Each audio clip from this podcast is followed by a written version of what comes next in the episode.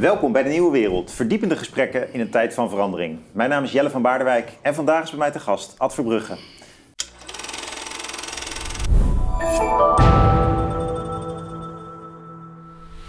Hey, Ad, Jelle. we gaan het hebben over, ja, over eh, dat wij een tijd eh, van YouTube waren, namelijk de eerste week van augustus. Ja. Toen zijn wij naar, een uitzend, naar aanleiding van een uitzending met Marlies. Marlies die een gesprek had met Theo Schetters en Robert Malone. Ja. Ehm, zijn wij van eh, YouTube gehaald voor een week. We zijn eh, Mhm. gecanceld geweest. Mhm.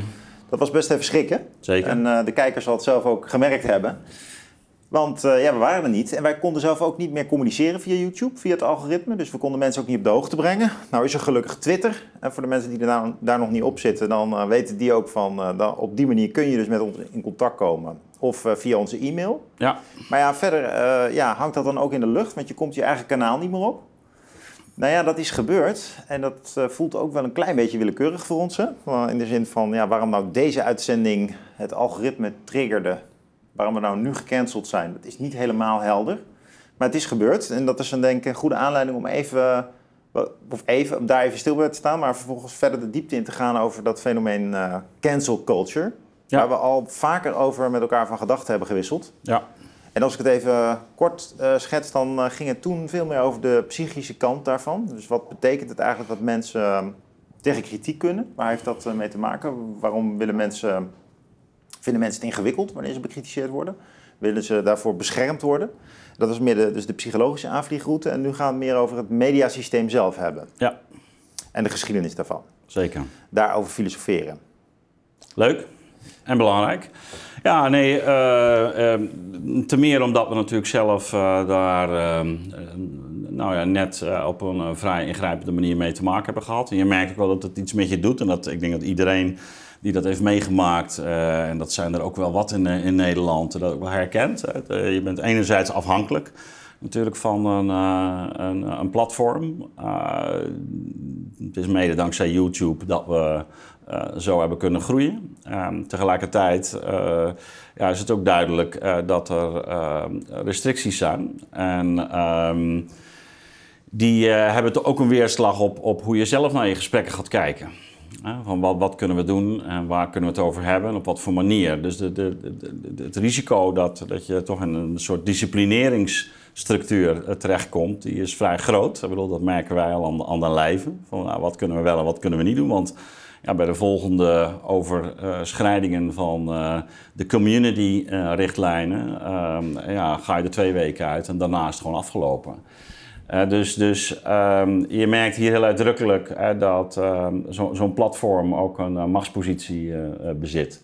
En eh, dat dat hoe dan ook een weerslag heeft op, op hoe je er zelf eh, mee omgaat. Ja, dat is ook ons dilemma. Want als je er niet in meegaat, dan riskeer je dus dat je niet meer mee mag doen met het platform zelf. Ja, En we weten dat er niet echt alternatieven zijn voor YouTube. Vooralsnog niet. Nee, we hebben deze uitzending eh, wel op eh, Rumble eh, gezet. Ja, Hij staat ook Op Spotify.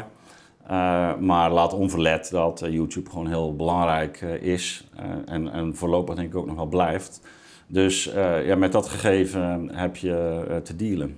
Ja. En ehm, eh, tegelijkertijd is het denk ik zinvol om dat eh, even los van onze eigen situatie in een wat bredere context te trekken. Over wat, wat eigenlijk eh, ja, de rol van media is in een, een democratie. En ook eh, alle ambivalenties van dien. hè. Ja. Want ehm, ik denk ook eh, dat, dat er ook wel iets te zeggen valt voor een, een, een zekere eh, hygiëne op, eh, op sociale media. En dat die ergens ook wel in de gaten moet eh, worden gehouden. Eh, tegelijkertijd eh, is het de vraag op wat voor manier dat dan moet gebeuren. En ehm, eh, wat, wat ook weer de risico's zijn van, van censuur. Want dat is in feite waar we het over hebben. ja nu je dit zo zegt, ben ik toch wel benieuwd. Nou, kun je een voorbeeld noemen van die hygiëne waarvan je denkt, nou oké, daar, daar, zijn we daar was het goed hoe men reageerde of zijn we te ver gegaan? Wat, wat is een goed voorbeeld dan van geslaagde censuur? Nou ja, ik denk, eh, er zijn natuurlijk eh, waar het gaat om bijvoorbeeld eh, racisme, zijn er denk ik e- evidente uitingen die heel maatschappelijk heel erg ontwrichtend kunnen werken. Ehm, we hebben een aantal jaar geleden bijvoorbeeld de, uitzending gehad over Social Dilemma, die documentaire toen van, van Netflix. Mm.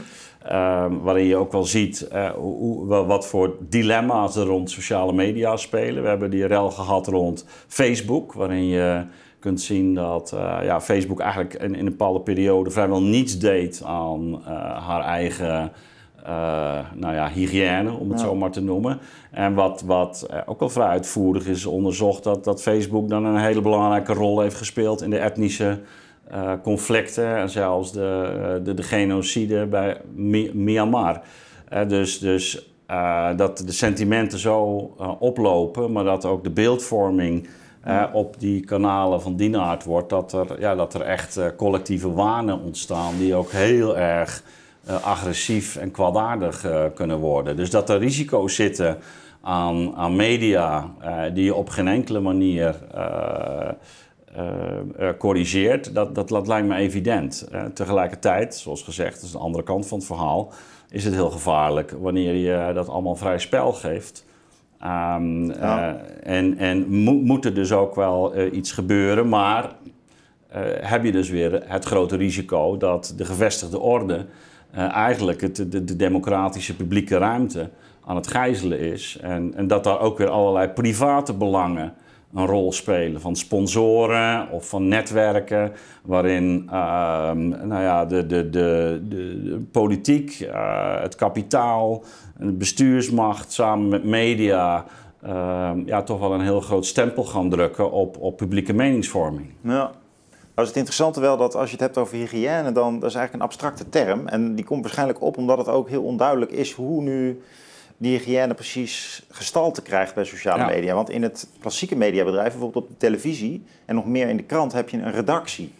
En een redactie maakt een vertaalslag vanuit bepaalde uh, principes, waarden, maar ook uh, vanuit een beroepsethos. Dus een beroepsopvatting van uh, wat je doet als journalist. En mijn idee is dat je ziet bij LinkedIn en bij Twitter en bij YouTube, er is eigenlijk ook geen redactie. Dus de, de hygiëne wordt heel erg gedacht vanuit er is een richtlijn, een community richtlijn waar je aan houdt. Als er dan iets gebeurt wat je niet zint, dan uh, kun je mensen dus uh, of een bepaalde video aanmelden. Hè? Dus bij een hm. soort, bij een soort ja. uh, generiek e-mailadres, zeg maar. Maar niet, niet bij een redactie die een vertaalslag maakt, maar bij, dan wordt het eigenlijk een soort, soort rechtbankje binnen die sociale media. Ja. Die dan gaat bepalen of je iets zegt wat nog binnen de toegestane, binnen de puzzel valt eigenlijk. Of dat je de grenzen van de puzzel overschrijdt. En dan mag het niet. En dat is wel een heel interessant verschil met uh, journalistiek, waar je ziet dat, dat er ook best wel wat eh, ruimte is soms voor echte kritiek, omdat er een redactie tussen zit die kan inschatten wat, wat de interpretatieruimte is. Dus het is wel in die zin ook heel stijfjes eigenlijk wat er wel en niet mag. Dat zie je ook op Facebook bijvoorbeeld, het publiceren van foto's van vrouwen die borstvoeding geven of kunstwerken. Uh, die wat ontbloot zijn. Dat kan ook niet meer. Dus dat, dat valt nou eenmaal niet meer binnen het algoritme rechten. Dus, dus code is law, hè, zoals het ook wel uh, ja. genoemd wordt. Dan, dus het is een gecodificeerde opvatting van wat een redactie is. En dan krijg je een heel stijve opvatting van ja, wat eigenlijk goed, wat nog goed is en wat daarbuiten valt en wat dan ook direct kwaad is. Ja, nou ja, kijk, eh, die notie redactie is hier denk ik al ongelukkig. Hè? Omdat uh, bij, een, bij een krant heb je natuurlijk gewoon je laten we zeggen, je vaste medewerkers. Die, uh, je hebt een, een, bepaalde, een bepaald profiel. Uh, dan heb je daarnaast heb je, je lezers. Nou, bij het toelaten van, van lezersbrieven heb, heb je een, een, een, beetje een vergelijking met wat, wat op YouTube dan zou gebeuren. Hè? Dus, maar voor de rest geldt natuurlijk dat, dat, dat ehm, een redactie en een hoofdredactie natuurlijk samen gewoon uh, stempel drukken op uh, wat voor soort artikelen er in de krant komen. Uh, waar die terechtkomen, ja. of dat er misschien nog iets gecorrigeerd moet worden. Alleen bij het geval van sociale media heb je geen professionals die, even om maar even die term te gebruiken, Um, die, die dat nieuws maken. Maar uh, doen mensen dat zelf? Dat kunnen ze uh, vaak trouwens ook op een veel uh, nog intelligentere manier doen dan dat misschien bij de krant gebeurt. Hè? Dus, dus het, maar het gaat erom, je hebt, je hebt niet zo'n institutionele omgeving. En, en dat maakt dat het, het ook op een bepaalde manier vrijer is, ook anarchistischer. Ehm, en ja, dat, dat dus de anders dan bij een krant er niet zoiets is als een um, esprit de corps of zo, van, van de, de gemeenschap van, van, van zo'n krant, die nou ja, met elkaar wel ongeveer weten wat en hoe ze iets onder de aandacht brengen. Tegelijkertijd zit daar weer het grote risico in. en dat hebben we natuurlijk de afgelopen jaren ook gezien dat, dat er vanzelfsprekend al allerlei nieuws en, en berichten niet de, de krant bereiken of niet op televisie terechtkomen. En um, een van de redenen voor het succes van, uh, van nou ja, een, een, kanaal als het onze, maar je hebt natuurlijk meerdere in Nederland, maar ook, ook, ook elders, is, is natuurlijk dat um, ja, een steeds groter deel van het publiek zich niet meer herkent in, in uh, die, die, die geest die de reguliere media ja. domineert. En dat men ook vindt dat, dat daar zo rigide wordt uh, opgetreden en de zaak zo eenzijdig wordt belicht, dat er eigenlijk van een ehm, fatsoenlijke publieke gedachtenwisseling geen sprake meer is. En dus dus ja. dat, dat verklaart natuurlijk ook uh, voor een deel dat, dat tijdens de coronatijd ook kanaal als het onze zo'n enorme vlucht heeft kunnen nemen. Ja, maar ik denk dat we er over eens kunnen zijn dat de informatiecensuur, zoals je dat ziet op sociale media, heeft toch een iets andere dynamiek, andere hygiëne. dan die redactiecensuur. Ja, maar, maar, die, bestaat ook en die is inderdaad ja. Eh, vrij schrijnend. Als je het hebt over uh, bijvoorbeeld kritiek op de LHBT-beweging, uh, migratie, corona. Nou, dat zijn al drie grote thema's. Dat, dat kan eigenlijk niet meer binnen de mainstream media. En ook al heel interessant, die term zelf dat die opgekomen is. Hè? Dus dat iets moet in de hoofdstroom kunnen uh, stromen. En anders uh, komt, het die, komt het die redacties niet door. Nou ja, en tegelijkertijd is het ook bepalend geworden voor uh, in ieder geval een deel van die mainstream media... om zich uitdrukkelijk ook af te zetten tegen die andere nieuwskanalen of de alternatieve nieuwskanalen.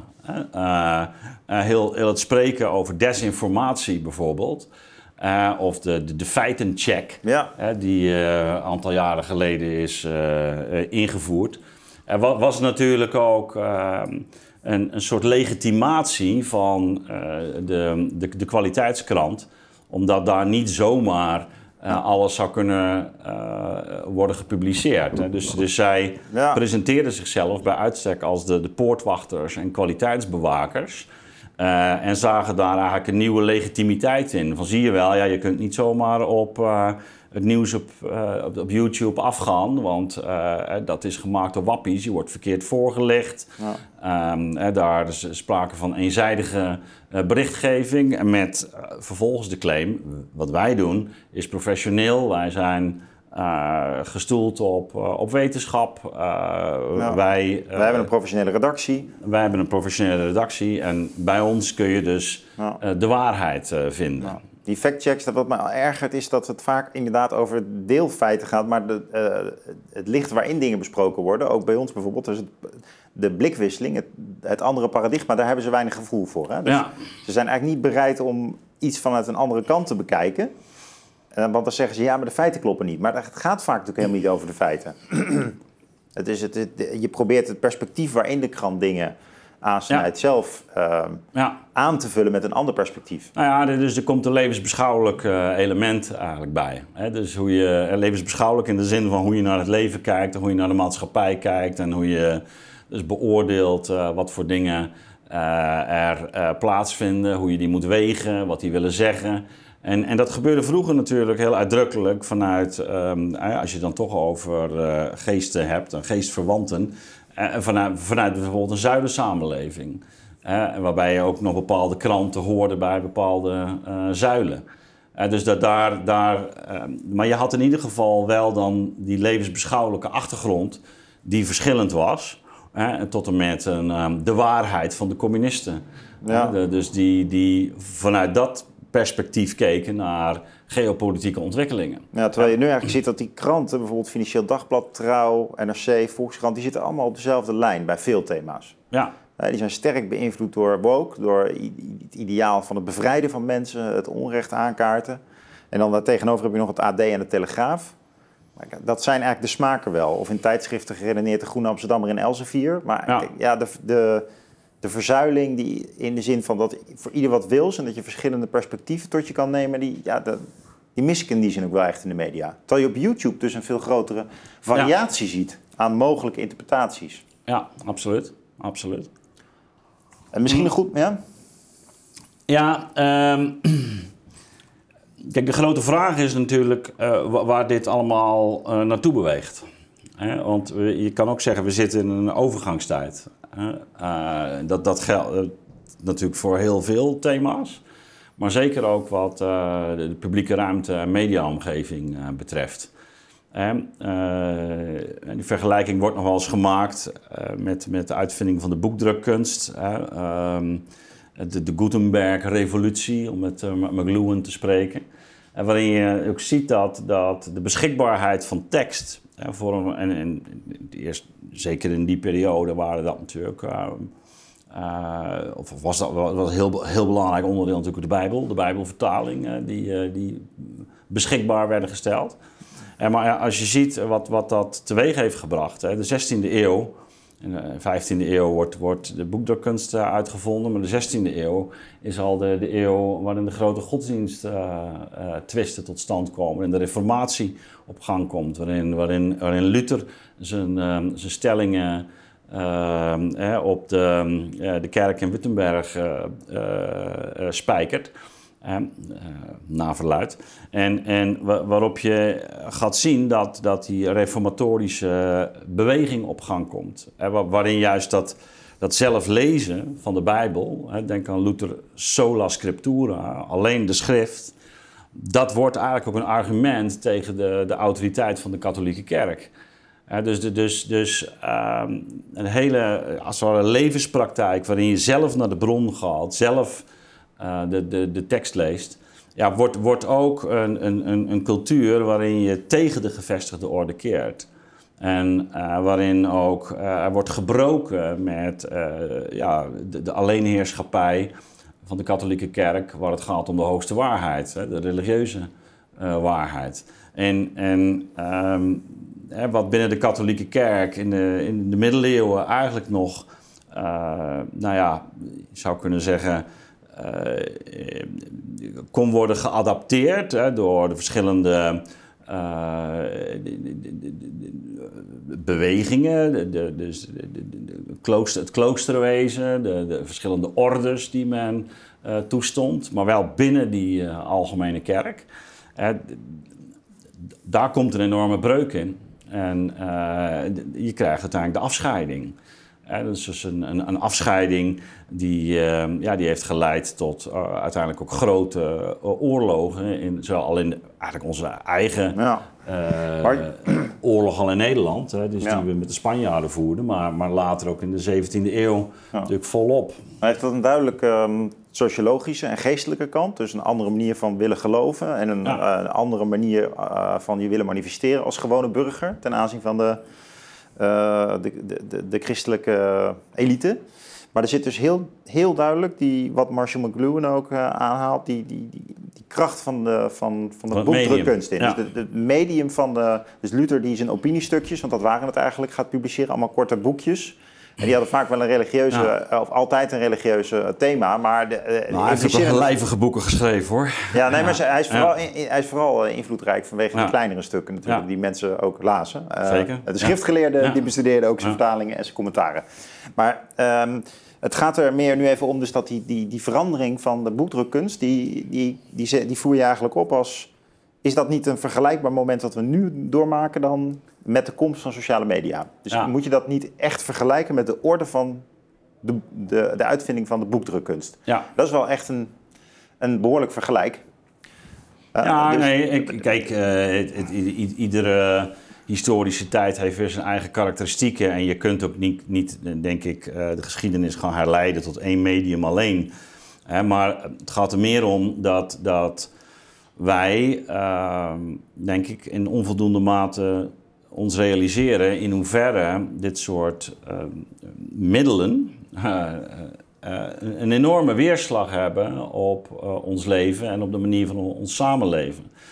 Ehm, iets wat je niet van tevoren overziet. En dat, dat is cruciaal. Hè? En dat geldt sowieso voor de uitvinding van, van technische uh, middelen, werktuigen.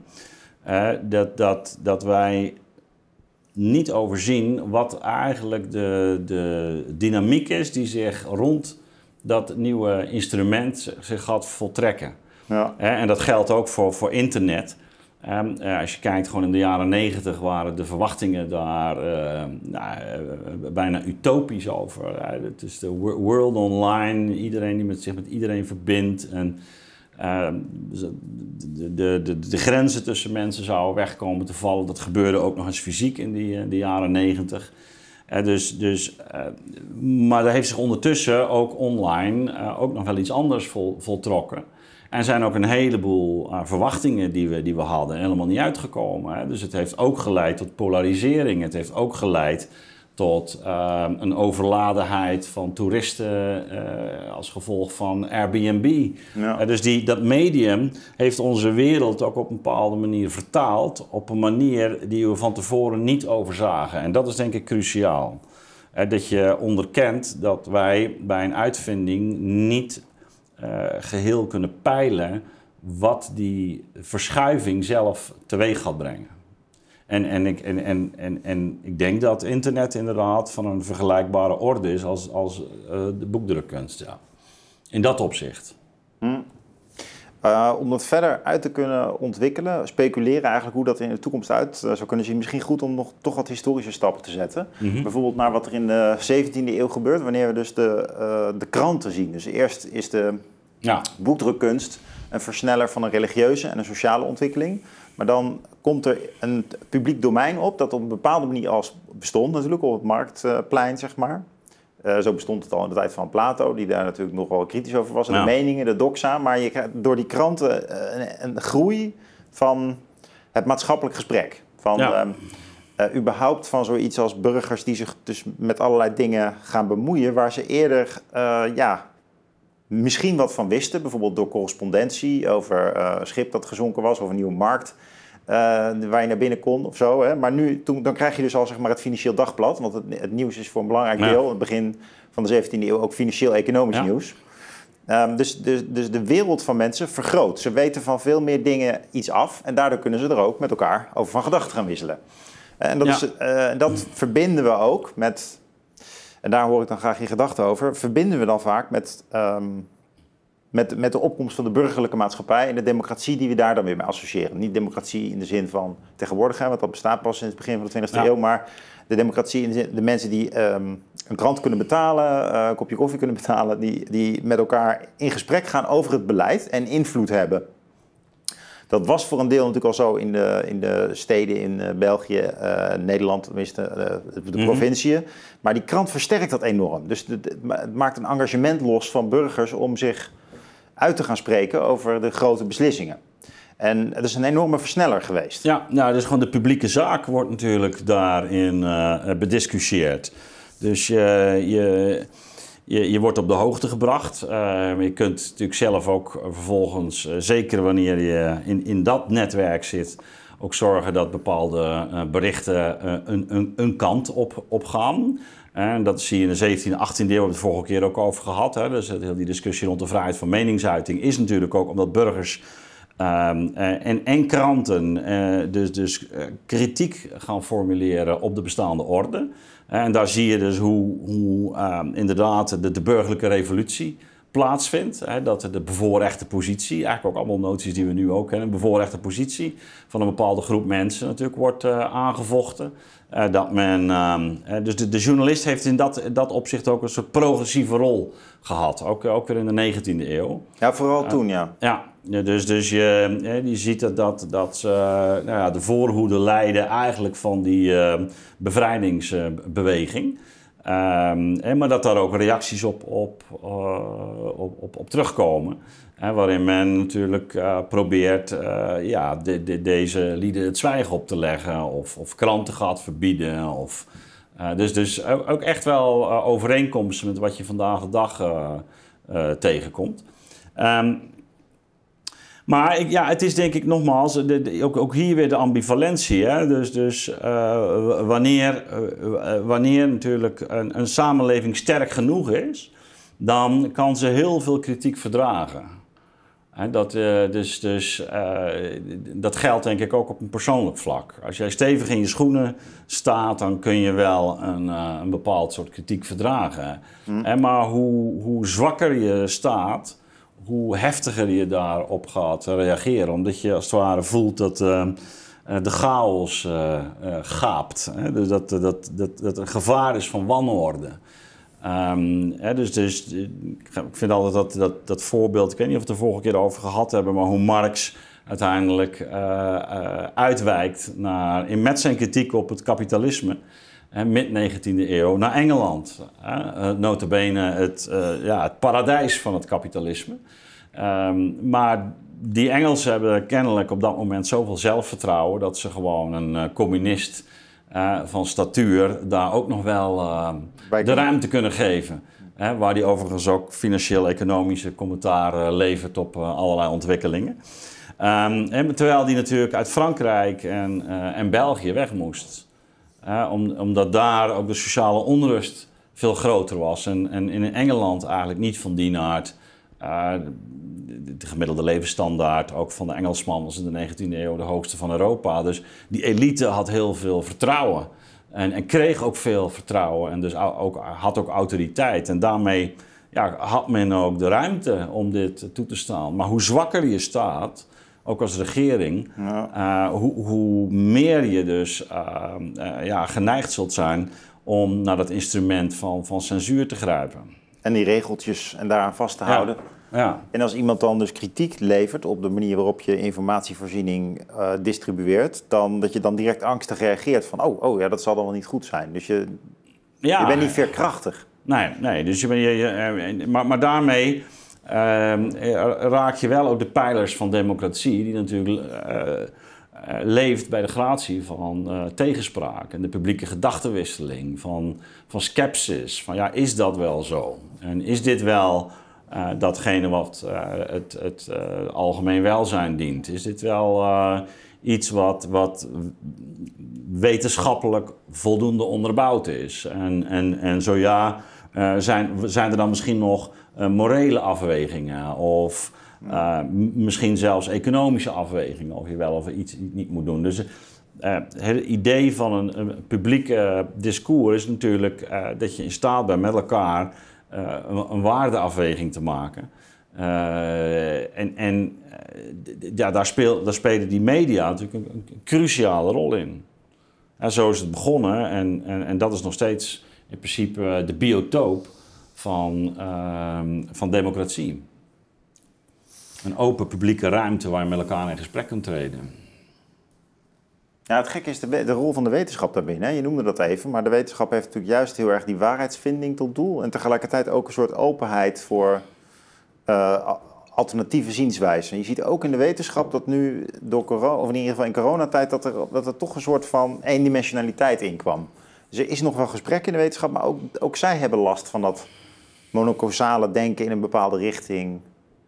Ze vinden het ook ingewikkeld om kritiek toe te laten. Maar misschien toch nog wel meer openheid dan in de, in de media. Ja, nou ja... Dat, We hebben hier natuurlijk bij de Nieuwe Wereld best veel wetenschappers gehad. Neem ja. Jona Walk. Ja. Die gewoon een loopbaan binnen de wetenschap heeft en toch forse maatschappelijke kritiek. En ze wordt op YouTube zowat gecanceld, maar aan de universiteit niet. Dat is interessant. Nee, maar in andere landen zie je dat dat soms sterker gebeurt. Dus het, uh, ik heb dat de indruk dat, dat de, de universiteit... Uh, in Nederland in dat opzicht nog wel uh, enige ruimte toelaat. hoewel je ook wel verhalen hoort van mensen die wat te kennis gegeven dat ze toch wat rustiger aan moeten, moeten doen. Ehm, ik bedoel, ja. dat is jou ook niet ontgaan. Nee, nou sterker nog, er zijn ook wel eens mensen die geprobeerd hebben tegen mij te zeggen dat ik uh, mm. aan moet doen. Oké, okay. um, ja, nou. Maar uh, dat zijn dan meer tips hè, die je dan hoort. Van, uh, zou je dat nou wel doen? Goed, ja, een ja. collegiaal advies. Ja. Um, nou, je ziet ook wel in de traditie ook van uh, uh, de filosofie toch ook nog wel kritiek hè, op de zomaar kunnen uiten van je uh, meningen. Dus bijvoorbeeld, ik moest denken aan het geschrift Was hij Aufklärung van Immanuel Kant. Die zegt, ja, Dat opent zo beroemd met van leven we nou in een tijd van verlichting. En dan zegt hij nou nog niet helemaal, maar we, we, zijn een goede weg ingeslagen. En het eindigt eigenlijk met een, een reflectie op, uh, nou precies op de publieke dialoog. En dan zegt hij ja, het, is, het, kan toch niet de bedoeling zijn dat mensen die eigenlijk geen verstand hebben van iets, daar wel hun mening over gaan ventileren. Zeker niet als dat mensen zijn met een hogere opleiding. Hè? Bijvoorbeeld een, uh, een tandarts of een ambtenaar. Dat is eigenlijk, kan toch eigenlijk ook niet de bedoeling zijn je ziet ook wel dat intellectuelen ook tot diep in de verlichting en tot op de dag van vandaag toch ook altijd wel neigen naar die opvatting van nou, laten we het nou over, nou, laten we het overlaten aan de experts. Ja, het is, bij, het is bij Plato natuurlijk al het thema ook. Hè? Dus uh, ook bij Aristoteles, uh, beide geen groot voorstander van democratie, zoals, uh, zoals we weten. En dat heeft natuurlijk toch alles te maken met dat um, bij hen beiden het recht van spreken verbonden is met het kennis van zaken dus, dus de, eh, en daarmee geef je al, al aan dat, dat niet ieder spreken uh, even wenselijk is. Um, Plato heeft bovendien zelf meegemaakt, uh, denk aan de, gifbeker die Socrates moest, moest, drinken, maar hoe, hoe die Atheense democratie in de vijfde eeuw echt volledig de bocht uitvloog. dat is met, met de, de, de Peloponnesische oorlog waarin op een goed moment ook uh, ja, de meest eh, dwaze acties uh, werden ondernomen als gevolg van besluiten door de volksvergadering, waarin de zogenoemde volksmanners ja, toch, toch in staat waren om, om mensen een hele verregaand mee te voeren met ehm, ja, plannen die uiteindelijk heel schadelijk bleken. Dus, dus, en, en ook waarin ook, ook volop onrecht werd gepleegd. En ehm, nou ja, de veroordeling van Socrates is daarvan natuurlijk een, Zelf een voorbeeld. Een, een, triest voorbeeld. Maar, um, en ik denk dat dat, dat, dat waar het gaat om onze huidige situatie, ook wel iets is wat je in het achterhoofd moet houden. Het, het valt ook niet mee natuurlijk om een, om een land te besturen. en mensen mee te krijgen in, in een bepaalde gedachtegang die collectief dan toch min of meer geaccepteerd moet, moet worden. Te, tegelijkertijd, we hebben niet voor niets dit kanaal, kun je ook heel veel afdingen op de manier waarop dat publieke debat momenteel gevoerd wordt en hoe het kabinet haar, eigen beleid legitimeert. Ja, en, en haar eigen beleid ook. Um, met communicatieadviseurs, met psychologen. Um, probeert uh, te communiceren. Dus de, de, de, overheid heeft echt een hele tactische benadering van het willen uitleggen van wat, wat het probleem is, wat de feiten zijn, wat de, zakenkennis is, welke waarde dat al dan niet schendt en welke oplossingsrichtingen er zijn. En de, um, en de media gaat daar vaak natuurlijk heel ver in mee, van het omarmen van een bepaalde uitleg al van de dingen en om de neus één kant op te krijgen. Ja, en ja, dat misschien, dat, misschien, dat, dat, ja. dat, dat, ik vind dat soms ook best wel schrik hoor, hoe ver dat gaat. Dat zie je nu bijvoorbeeld nou ja, ook met de boerenproblematiek. Dus dat, de, die, zo'n stikstofrapport wat de wereld in gecatapulteerd wordt. Uh, het gebrek aan gesprek daarover. Uh, je, je, wordt toch geconfronteerd als samenleving met, nou, zo zijn de zaken nu eenmaal. Zo zijn de feiten, zo zijn de waarden, zo zijn de metingen. En het, het, lijkt er erg op dat uh, bijvoorbeeld zo iemand als Remkes of ook Rutte zo reageert als er kritiek op komt. Nou, we zullen het dan nog één keer uitleggen. Ja. We zullen nog wel een nieuwe adviseur in de hand nemen die ons dan nog kan helpen om de kloof tussen jullie boerenburgers en ons, de goedgezinde beleidsmakers, te dichten. Terwijl dat is natuurlijk geen dialoog, uh, beter communiceren. Dialoog is, wat, wat is dan de kritiek? Nee, nee, absoluut. Um, maar toch, eh, als we even één stap terug gaan. Hè. Ik, ik ben uh, opgegroeid in de jaren uh, 70, 80. En uh, toen hadden wij mede dankzij de mediawet uh, nauwelijks televisie. Hè? Als ik het vergelijk met nu. Je had een paar zenders. En ehm, pas vanaf de, de avonduren werd er uitgezonden. Uh, woensdagmiddag had je nog een paar uh, kinderprogramma's en, that's it. Vanaf de midden van de jaren tachtig zie je dat die mediawet verandert en dat er dus ook uh, andere partijen toetreden. En um, dan is het, nou ja, binnen enkele jaren is die, is die televisie vercommercialiseerd en je hebt nu tig zenders waar je uit kan kiezen. En de vraag is natuurlijk, Gewoon van wat was nou de gedachte daarachter, achter die oude mediawet. Hè? Eh, met dat hele omroepenbestel zoals wij dat uh, uh, hebben opgetuigd. Hè? Weer gekoppeld aan die zuilen. En, en daar zit toch ook, ook een idee in van, ja, je, je, moet niet zomaar bijvoorbeeld de, de, de commerciële ruimte geven. Want dat, dat betekent ook dat um, er op televisie allerlei ongein kan komen, wat, wat eigenlijk maatschappelijk gesproken niet wenselijk is dus, dus er zat, zat een idee, een beetje paternalistisch idee achter. Hmm. Ehm, maar ook weer met, met McLuhan. Uh, ja, maar het onderkende tenminste wel ook uh, de dynamiek die, die uh, meekomt met zo'n met zo'n medium. bij McLuhan die spreekt over de, de elektrificering van um, onze cultuur. zoals die zich in eind 20e, of eind 19e en 20e eeuw voltrekt. En die elektrificering, die, ehm, die koppelt hij uh, aan eh, de opkomst van een nieuw mythisch bewustzijn. Het, het, het, het, proces van ontlezing, juist. Dus het, eigenlijk het, het verdwijnen van het discursief denken. Veel meer op de onmiddellijke impressie gaan uh, reageren. Maar mythisch ook dat mensen dus in de ban raken van bepaalde beelden. Die, uh, en ehm, hij verbindt zelfs uh, de, de, de, opkomst van tri tribale, het, tribaal collectivisme aan, aan de elektrificering. dus, dus voor hem is het helemaal niet iets onschuldigs. Nee, sterker nog, hij probeert voor een deel de opkomst van Hitler te verbinden aan de uitvinding van de radio en hoe die radio als het ware ruimte gaat bieden aan een, aan een, een, collectieve dynamiek die voorheen uh, eigenlijk niet, niet op die manier mogelijk was. Um, en, en waarom, breng ik dat in? omdat ik, wanneer we kijken naar de huidige situatie en we, en we zien dat dat traditionele bestel dus eigenlijk door zijn hoeven is gezakt. Um, dat je uh, ondertussen dus, dus eigenlijk geen poortwachters meer hebt. Dat er dus een, een, een, nieuwe situatie is ontstaan van een, een mediaconglomeraat. De, de, traditionele media, die, die niet meer uh, die sociale bedding kennen van die oude zuilen.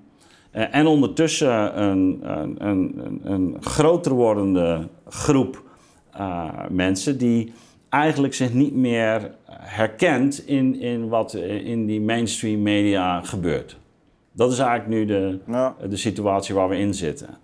En uh, de, de, de, levensbeschouwelijke leegte aan, aan de kant van de politieke partijen, uh, die dus ook weer terugkeert in het, uh, in het politieke debat, of daar, daar zichtbaar is, en in het overheidsbeleid, die wordt opgevuld door in plaats daarvan uh, eigenlijk in toenemende mate gewoon terug te grijpen op de wetenschap. Uh, dus depolitisering en verwetenschappelijking uh, hangen natuurlijk nauw met elkaar samen. En dat komt allemaal in die, in die reguliere mainstream media terecht. Met ondertussen dat element wat jij benoemt, ook nog eens wetenschap die wordt ingezet uh, omwille van de sturing van die meningsvorming bij mensen. Dus als je ziet hoe het aantal uh, communicatiemedewerkers bij de departementen, en, maar ook bij politieke partijen, is toegenomen. En dan gaat het heel erg van ja, hoe kunnen we de boodschap effectief maken? Hoe kunnen we zorgen dat mensen daardoor in beweging komen? En dat is zelf ook weer een techniek. En die wordt ook al volop gepraktiseerd in de sfeer van de economie. Uh, waar het gaat om marketing bijvoorbeeld. Hè, waar je ziet dat we op allerlei manieren uh, mensen kunnen uh, bewegen producten te kopen of kunnen zorgen dat ze een, een, bepaalde mode gaan omarmen mm. door campagnes waarin je van verschillende media tegelijkertijd gebruik gaat maken. Nou, de, de, ik denk dat we nu een beetje het speelveld zien van een, waar de levensbeschouwelijke richting binnen die politiek wegvalt. Um, eh, daar zul je dus uh, over, een overheid zien die toenemende mate wetenschap en technocratie gaat omarmen. Ja, en daar, om daar één ingrediënt aan toe te voegen, je hebt dus ook die nieuwe moraal. Die, het is woke, maar het is niet alleen woke. Het is een soort van bepaalde specifieke opvatting van het goede leven toch wel. Daarmee wordt het ook wel levensbeschouwelijk. Dus het is niet, het is niet alleen maar verwetenschappelijk de politiek. Er zit ook een heel duidelijke emancipatieagenda in. Dat, is- dat je En, mag, en, en dan zie je mag- dus bij corona heel Ja. duidelijk de nadruk op kwetsbaarheid. En je ziet bij eh, thema's als gender ook heel erg de nadruk op eh, Ja. ja. eh, het bevrijden van onderdrukte mensen, het, het loskomen van je eigen lichaam. En dat is niet het enige. Je ziet bijvoorbeeld bij migratie ook heel, een heel groot taboe-thema. Hè. Migratie, in principe mag er geen probleem zijn binnen de mainstream media. Dus dat, ja, dat wordt op allerlei manieren eigenlijk... Komt dat gewoon niet te sprake. Dus dat zijn wel normatieve ehm, lijnen die in die, in die verwetenschappelijking gewoon doorzetten. Ja, En je zou maar- wel kunnen zeggen dat Ja. is wel de linkse kerk.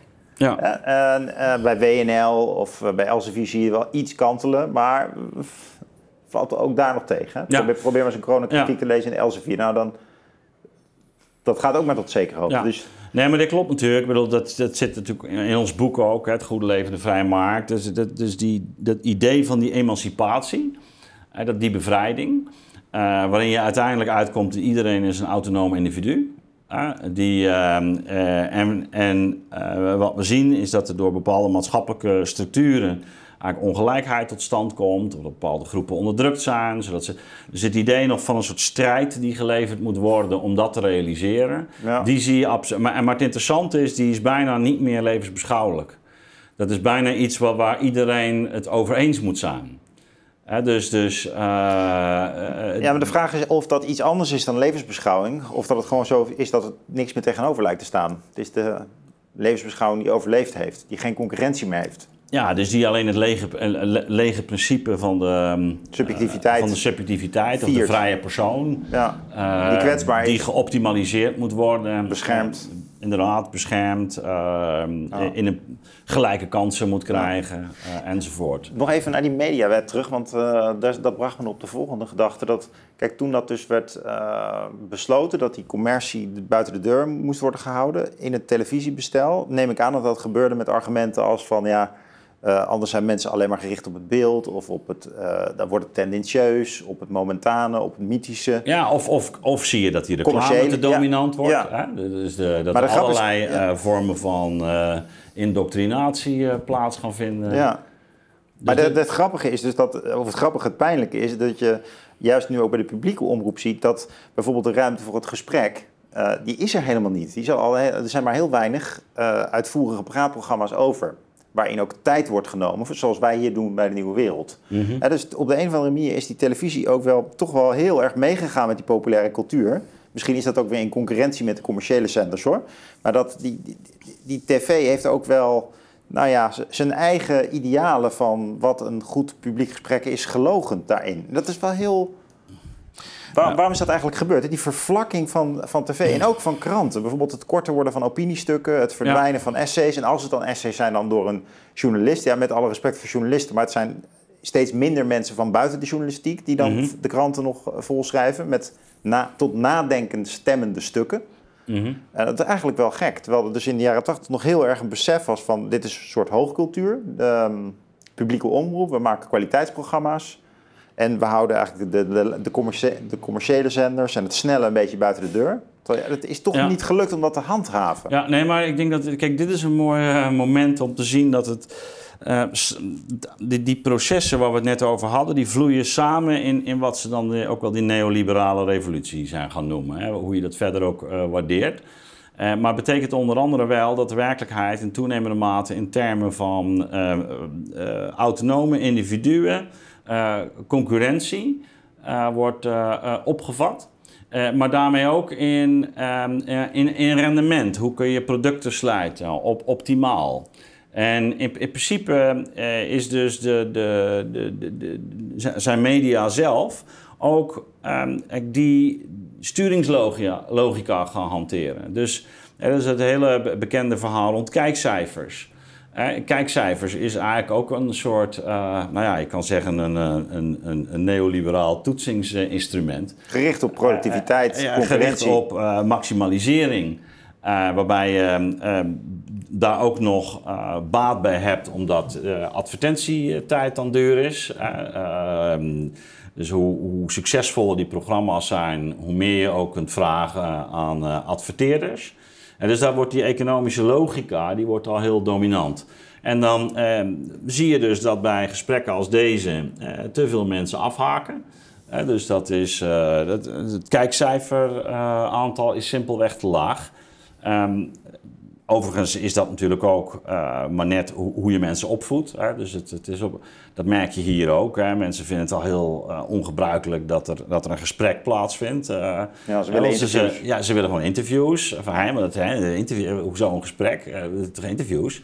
Dus waar, waarom, waarom zit hij zoveel te praten van Barenwijk of Verbrugge? Dat is Eén mag er veel praten en die andere moet eigenlijk gewoon vragen stellen. Dus dat is een, is een manier waarop mensen zijn uh, uh, gedisciplineerd, zou je kunnen zeggen. Nou, dan wil je dat het ook snel. En als ze niks met het onderwerp hebben, komt er ook een ander onderwerp. Dus je zet tafels waarin onderwerpen snel kunnen wisselen. Um, dat idee van diep ergens op ingaan, um, ja, dat, dat, dat hoort eigenlijk nog bij misschien wel een beetje een leescultuur. Dat je wil gewoon feel good hebben. Uh, herkenning, uh, heftige emotie. Uh, ja, en dat is wel heel mooi dat we dus dat op YouTube nu kunnen verkennen. Ja, dat is dus, dat is dus het. Het is juist de verdieping die op YouTube plaatsvindt. Ja, absoluut. Het moet ook heel pijnlijk zijn voor de journalisten die elke dag de krant drukken of televisieprogramma's maken. Met enorme redactie erachter en dan te zien dat wij dat op YouTube eigenlijk wel kunnen doen. Eh, ja, nou ja, als ze daar behoefte aan hebben. Hè. Ja, zij hebben er geen behoefte aan. Dat, maar de, precies. Dus, ja. dus, um, want het, het, zij zien ons als concurrenten. Het slag, het, de journalistiek is natuurlijk ook erg veranderd de afgelopen 20, 30 jaar. En, en daarmee ook de, de, de hele aard van, um, van die activiteit. Dus, dus um, maar, maar, maar uh, dus, dus waar het om gaat, is dat je ziet dat, dat we allemaal, uh, dus politiek, maar ook in media, wel heel sterk op, um, uh, op, op een manier zijn gaan denken waarin we proberen producten op optimaal aan de man te brengen. Ja. En um, dat er te, tegelijkertijd dus een, een, een moraal bij zit die je ook neoliberaal zou kunnen noemen. Dus, dus, dus, dus, dus, dus een gek soort samengaan van een marktachtig rendementdenken met een moralisme waarin die uh, individualiteit uh, centraal wordt gesteld. En niet het idee van een, uh, een, gemeenschap en dat je daar lid van bent en dat dat misschien ook wel restricties op gaat leveren. Tenzij het weer een soort collectivisme wordt waarin je anderen ervan beschuldigt dat ze dat individu uh, niet tot hun recht laten komen, of die onderdrukken, of die discrimineren, of die. Ja. Ik bedoel, dat is, dat is uh, natuurlijk een, een geluid wat je gewoon heel veel hoort op dit moment. In de ethiek heb je in ieder geval bij Max Weber, zijn ethiek heb je een onderscheid tussen de verantwoordings- en ja. de gezinningsethiek. Dat vind ik altijd wel verhelderend, want dat is eigenlijk een soort, je zou dat op heel veel mensen kunnen plakken, van is iemand meer principieel of is iemand meer gericht op wat hij dan verantwoordelijkheid noemt. En dat het eigenlijk de bedoeling zou zijn van een uh, beleidsmaker of van een, uh, daar heeft hij het vooral over trouwens, maar dus ook van een journalist of van een programmamaker, dat je dus op een verantwoorde manier het gesprek wil mogelijk maken en wel coördineren. En dat is iets anders dan een rigide moralistische moraal, waarbij je zegt van ja, dit of dat mag je niet bespreken. Er zijn natuurlijk wel no-go, uh, no-go's, denk ik. Hè? Dus je noemde al even racisme of het mensen opjutten om oorlog te gaan voeren in Myanmar uh, op Facebook. Dat zijn duidelijk, denk ik, no-go areas. Maar die verantwoordingsmoraal laat veel meer toe dan de gezinningsethiek of de gezinte ethiek eigenlijk. En veel van de journalisten in ieder geval, die zijn denk ik gevoeliger geworden voor die gezinte ethiek. Uh, tegenwoordig noemen we het veel meer woke, maar het is een hele principalistische manier van kijken naar wat deugt en wat niet deugt. Nee, ah ja, absoluut. maar ook dat uh, hangt weer samen met uh, ja, de ontwikkeling van nieuwe identiteiten. Kijk, je kan, je kan ook al zeggen dat uh, het marxisme op een bepaalde manier, een, ja, ik had liberalisme is ontstaan, maar marxisme laat ik dat even als voorbeeld nemen, een, een populistisch element had ehm, eh, in, in de zin dat het ehm, de identiteit van de arbeider uh, eigenlijk mede con construeerde in de, in de publieke ruimte. dus de, de, arbeiders alle landen verenigt u. Uh, construeerde in de publieke ruimte ten opzichte van een vijand. Nou, een, een vijand die verslagen moest worden. En een, die gemeenschappelijke vijand die impliceerde dat er een collectief ontstond. Want ehm, de, de, arbeider is echt een politieke categorie en geen sociale categorie. En wat bedoel ik daarmee? Dat klinkt misschien gek, maar uh, de diversiteit aan uh, uh, werkomgevingen is dermate groot dat het verschil tussen, laten we zeggen, een boerenknecht of een, een, bediende en, en een fabrieksarbeider dermate groot is dat je ze eigenlijk alleen maar samen kunt nemen als één groep door hen het besef bij te brengen dat ze collectief het slachtoffer zijn van een repressief systeem. Dus, dus je, je, je verbindt ze do, door middel van een politieke categorie, waarin het gaat over machts- en machtsordening. En ehm, dat maakt dus mogelijk dat je een, een, een, ja, een groep eigenlijk bijeenbrengt en daarmee een identiteit verschaft wij voeren een gemeenschappelijke strijd.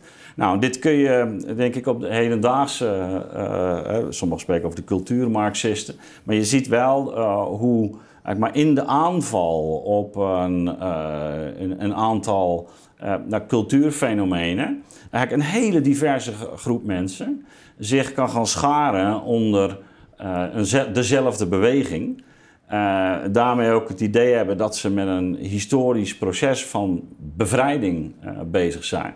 Terwijl de interne uh, verdeeldheid en onderscheidenheid wordt, wordt weggepoetst door ehm, die, die collectief geconstrueerde vijand. En ik denk dat dat dus ook in de mediale ruimte echt ook kenmerkend is voor, voor wat er gaande is. Dus dat je merkt dat, dat ehm, eh, we, en, dat, en, dat, was in de 19e eeuw niet anders, dat er dus uh, allerlei uh, uitingen zijn of gedragswijzen die eigenlijk symbolisch worden uitvergroot. Namelijk, het is een teken dat jij van de verkeerde partij bent, dat jij, dat jij fout bent, dat jij de vijand bent, dat jij een onderdrukker bent. Ja. ja en, Verspreider van nepnieuws. Um, ja, of, of white privilege. Ja. Ad, ik uh, wil, wil, wat lijnen bij elkaar trekken, samenvattend. We zijn ook door de tijd heen. Maar we begonnen met dat wij zelf gecanceld zijn. Uh, een week lang van YouTube af moesten. Ja. En dat het ons opnieuw had aangezet tot een nadenken over wat is eigenlijk dat fenomeen canceling. En dan uh, hebben we de vorige keer ook nu trouwens voor een deel meer de psychologische kant daarvan verkend. Dus dat heeft te maken met, zoals jij net mooi zei, van ja, als je sterk in je schoenen staat en weet waarvoor je staat. Vorige keer hebben we dat meer besproken in termen van ook een vak beheersen ja, dan ben je ook veerkrachtig. Dan kun je ook kritiek incasseren. En daar word je ook tolerant van. Dus dat is ook het voorbeeld van Marx dat je aanhaalt, die in Engeland getolereerd wordt omdat mensen kritiek aankunnen en het interessant vinden, terwijl die Duitsers misschien nog wat verstijfd zijn daarin. Dus dat is meer de psychologische kant van, ja, hoe, wat zegt het eigenlijk dat we nu gecanceld worden? Wat over de robuustheid van de instituties die dat doen. En de systeemkant hebben we meer historisch ook um, verdiept. Want, nou, hoe is nou eigenlijk uh, media altijd van invloed, of de, de uitvinding van de boekdrukkunst eerst en vervolgens uh, vertaling van de Bijbel, de opkom, opkomst van de kranten mm -hmm. en daarmee bekrachtiging van het uh, publieke gesprek, van de gemeenschappelijke dialoog. Hoe is die ook van invloed geweest op een sociale transformatie? En toen kwamen we ook op de parallel met het heden van is het niet zo dat het internet ook toch een enorme revolutie is, die ook weer vooruitwijst naar een andere wereld met andere machtsverhoudingen.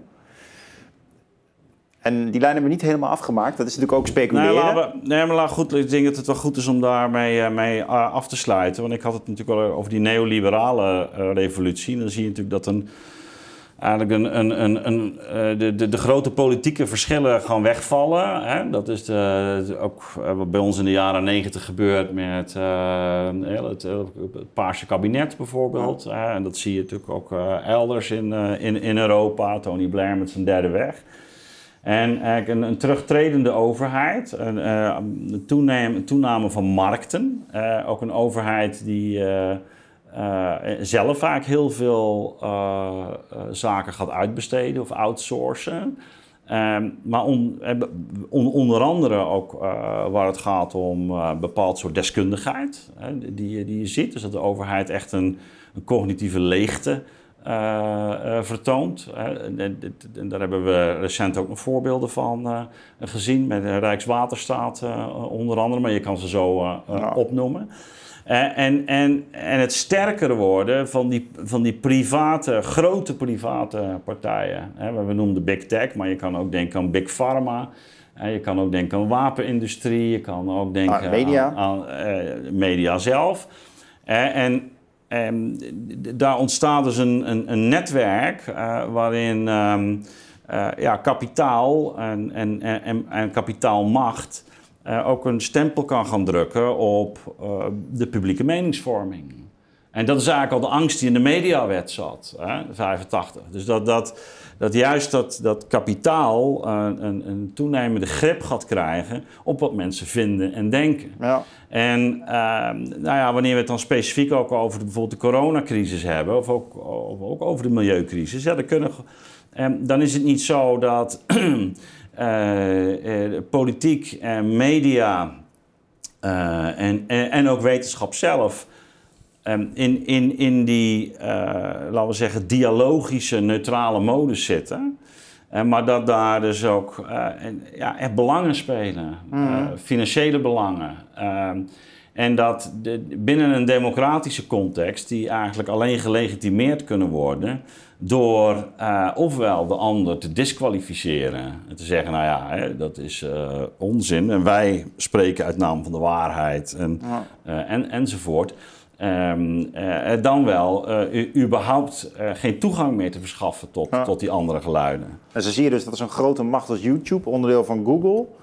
Dus waarschijnlijk ook in samenspel met Big Pharma en de overheid, dus een bepaald narratief volgt, alleen maar vanuit het belang dat ze blijven bestaan. Het is natuurlijk een enorm groot bedrijf, hè, YouTube. Dus die willen graag meedoen met aan de leiband lopen met, met het, met het dominante narratief. Ook, kijk, dat zijn ook gewoon netwerken en waarin de, de, de, mensen vanuit de ene naar de andere positie uh, kan, kunnen nou gaan. Hè? Dus dat de, de top van Pfizer ook bij Reuters uh, zit. Dus dat, dat je ziet hoe vermenging tussen die sferen plaatsvindt. En dat dus ja. Um, ja, in, in, die, in die mediale ruimte uh, wel degelijk weer dat private belang heel erg opkomt. En dat daar eigenlijk de slag geleverd wordt. Ja, en dan heb je ja, dus dat is dus, dus wat, wat, wat Spengler op een gegeven moment zegt in de Untergang des Avondlandes, de ondergang van het avondland, ook prachtig vertaald trouwens door Mark Wildschut. Mark Wildschut. Maar dat hij zegt, ja, uh, we komen, en dat voorziet hij dan, uh, wanneer hij zich uitlaat over de toekomst van de democratie, van ja, er is een vrijheid van meningsuiting. maar, maar niemand wil zich nog de moeite getroosten om werkelijk die eigen mening te ontwikkelen. en, en, en, en waar het dan om gaat voor de, voor, de, voor de machten, en onder andere de kapitaalmacht, is zorgen dat je mensen de juiste mening bijbrengt. Nou, ik ben wel hoopvol wat dat betreft, want we zien toch dat er heel veel mensen geïnteresseerd zijn in uh, alternatieve perspectieven. Maar die, die, dat complex van media, van de publieke orde en van het, de publicitaire, de mediaorde, dat, dat is reëel. Hè? Dus een, samenspel van wat de politiek en de bestuurders graag willen en wat, wat de economische belangen zijn en wat de media zegt. Dus, eh, nou ja, ik denk... Ik denk en dat, is wel dus, een, dus het, media-pharma-complex, zeg maar. Dat, en dat bepaalt wel wat er wel en niet nog uh, besproken kan worden. En, dan, en dan krijg je dus op een gegeven moment... Er zijn ook heel veel mensen die willen ook niks bespreken. De, de onverschilligen of uh, de... Ja. En, en, maar, maar de mensen die nog wel wat willen bespreken... die worden hun, hun podium ontnomen. Ja, dat is heel heftig. En dan uh, groeit de groep onverschilligen. Ja, uh, de afgehaakten ook. Ja, dat is dan weer, meer positief gezegd. Is, uh, Want die afgehaakten die mobiliseren zich natuurlijk weer op een andere manier. Nou goed, het goede nieuws is, we kunnen op Spotify wel dat soort uitzendingen maken. Nou ja, goed, uh, laten we ook hopen dat uh, het, het, het, het, publieke gesprek uh, ook, ook bij YouTube iets in beweging zet. Hè, uiteindelijk. Ik, ik, dat is toch de, de, de stille hoop. Um, ja, tegelijkertijd moet je ook wel reëel zijn en, en ook onderkennen dat um, uh, ja, je, je wel met hele grote uh, spelers en machten te maken hebt. En, ja. um, uh, maar ook en, met een... en, en, het vereist natuurlijk van onszelf ook wel weer ook, ook de, de, de, zelfkritiek om te zeggen: oké, okay, wat is nou een bijdrage die, die, die, die, die echt iets toevoegt aan dat publieke debat. En Ehm, wat mogelijk niet. En sluit zich misschien ook alleen maar af. Nee, dat is de andere kant van het, van het verhaal. Ja, dat, nee, we moeten ook uh, reflectie plegen. We moeten ook nadenken. Natuurlijk, steeds. Ja. Maar er zit wel een lijn, dat wil ik tot slot toch nog even benadrukken, van, van een bepaalde opvatting van ethiek of moralisme die in het publieke debat heel breed speelt nu. En de, het, namelijk het, het echt zo afwijzen van andere opvattingen. Doen alsof het niet mag, alsof het niet hoort, of je nepnieuws verspreidt. Die, nou ja, dat, deed de echt... dat deed de katholieke kerk ook. Hè? En, uh, in, in, die middeleeuwen waar we het over hadden. En uh, paus Innocentius III die ging zijn kruistocht tegen de Kataren... omdat hij een andere religieuze opvatting hadden en, eh, en, en denk aan de godsdienstoorlogen. Mm. En, en, maar we, we, we, zitten dus ook in een tijd waarin um, uh, toch ook weer een notie van Spengler, de, de, de, de Faustische ziel, die zijn eigen wil in naam van de mensheid aan allen oplegt. niks te tolerant. ja. En, nee, hij is intolerant. En, en de vraag is dus, wij, wij spreken iedere keer uit naam van, van de mensheid wanneer we het over onze moraal hebben. Of de waardigheid of de kwetsbaarheid. Ja. En ehm, eh, dat er misschien ook nog eens een cultuur is die een, een andere idee heeft van menselijke waardigheid of van de betekenis van gemeenschap. Dat is eigenlijk niet uh, aanvaardbaar. Daar willen wij onze verantwoordelijkheid niet voor nemen. Ik wil je bedanken voor het gesprek en je mooie uiteenzettingen. We gaan weer door. Ja, zeker. Dankjewel.